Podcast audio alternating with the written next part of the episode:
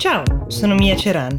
È sabato 24 luglio 2021 e questo è The Essential, il podcast che ogni giorno seleziona e racconta per voi notizie dall'Italia e dal mondo in 5 minuti.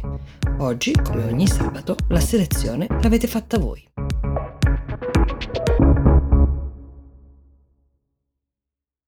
Volevo ringraziare Anna Maria Gambardella, come in realtà vorrei ringraziare tutti voi che ci scrivete, ma in particolare parto da lei perché con una sua domanda mi ha spinto ad andare a recuperare delle informazioni, diciamo non proprio in evidenza nelle testate di tutto il mondo. Che cosa mi ha chiesto Anna Maria? Mm, mi ha chiesto quale sia la situazione in Libano, a Beirut, a distanza di un anno da quella tragica esplosione nel porto. Ve ne abbiamo parlato su The Essential, era il 4 agosto 2020. Breve riassunto per chi non se la ricordasse: nave ormeggiata nel porto di Beirut, completamente abbandonata, contenente un carico da 2750 tonnellate di nitrato di ammonio che erano state sequestrate fino al giorno in cui la nave prende fuoco. Il tutto ha causato 207 morti, 7.000 feriti, ha lasciato senza casa circa 300.000 persone. Allora, raramente si torna sui luoghi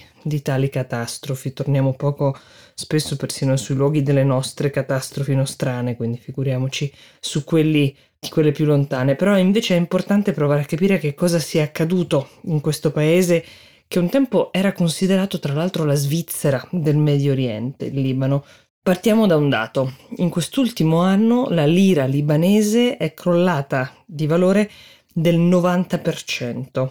Aggiungiamo un altro dato. Il salario medio è passato da 450 dollari a 65, questo a causa dell'erosione progressiva della moneta. Per darvi un'idea di che cosa significhi, facciamo un esempio pratico. Nel 2019 con 10.000 lire libanesi in un mercato potevate acquistare un litro di latte, un chilo di pomodori, un chilo di arance, uno di mele, uno di cetrioli, un chilo di riso e mezzo pollo. Oggi per questa stessa cifra si può comprare un litro di latte e basta.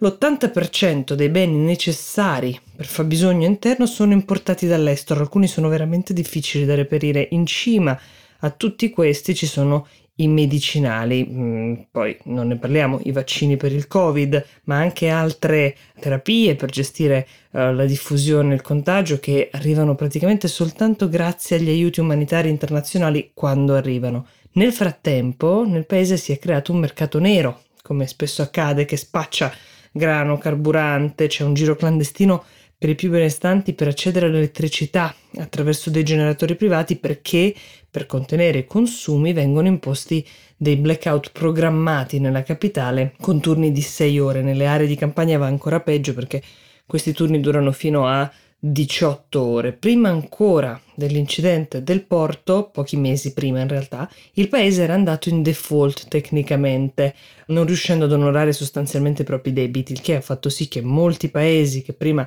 davano generosi aiuti al Libano abbiano chiesto, per sbloccarne di nuovi, degli impegni e soprattutto delle riforme che difficilmente il governo potrà sostenere, soprattutto perché il premier incaricato di formarlo, questo governo, che si chiama Saad Hariri, si è dimesso qualche settimana fa rimettendo l'incarico nelle mani del presidente, accusandolo tra l'altro implicitamente di aver reso impossibile la formazione dell'esecutivo. Sembra una storia da noi molto lontana, no? con protagonisti che conosciamo poco, però se mai vi è capitato di interrogarvi su come nascano i flussi migratori, sul perché, ad esempio, in alcuni periodi la maggior parte delle persone che arrivano in Europa o in Italia, spesso tra l'altro in condizioni ovviamente di disperazione, arrivino da un paese piuttosto che da un altro, quel che sta accadendo oggi in Libano è la fotografia perfetta delle prossime mappe di flussi migratori. Ed ecco che la situazione poi inizierà a sembrarci molto più familiare.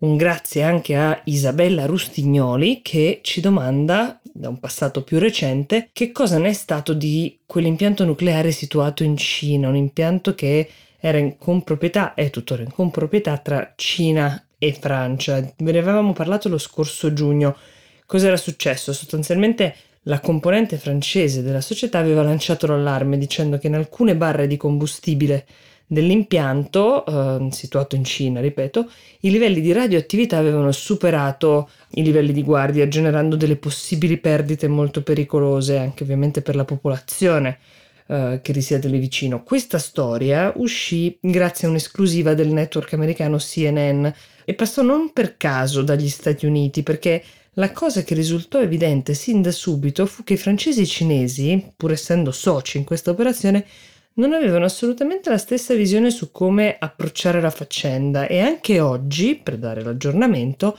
le due parti sono su posizioni opposte, cioè i francesi sostengono che se potessero chiuderebbero l'impianto per i danni alle barre di combustibile, quelli sono accertati. E questa è la posizione ufficiale comunicata dal portavoce della società, la società si chiama Framatom. Al contrario, eh, la Tyson Nuclear Power Plant cinese che ha uh, la parola finale sulla faccenda e che peraltro ospita su suolo cinese l'impianto, sostiene che non si sia trattato di vera emergenza, ma di una situazione seria ma ancora in evoluzione, a distanza di mesi. Questa storia intanto ci fa capire che anche nell'operare con un impianto di energia nucleare, cosa che sappiamo avere ovviamente le sue criticità, ci possono essere approcci molto diversi da paese a paese. La uh, Electricité de France, che è la sussidiaria della parte francese, all'epoca aveva parlato di pericolo radiologico imminente, chiedendo anche agli Stati Uniti di investigare su questa possibile perdita.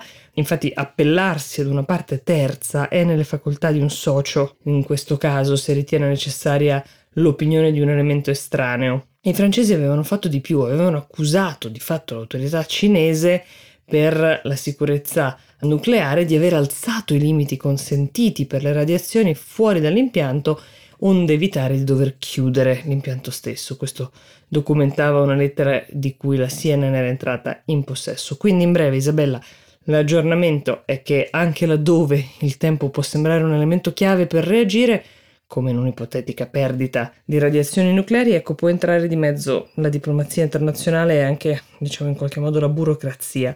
A quali costi per ora non è dato sapere. Oggi è sabato, oltre a The Essential trovate una nuova puntata di Actually, pronta pronta, è il podcast di Will che parla del cambiamento, ormai lo sapete, questa settimana interessantissima chiacchierata sui colossi del big tech, mi riferisco ad Amazon, Google, Facebook ed Apple inseguiti da un numero sempre maggiore di cause e indagini con l'accusa principale di essere dei cattivi monopolisti contemporanei.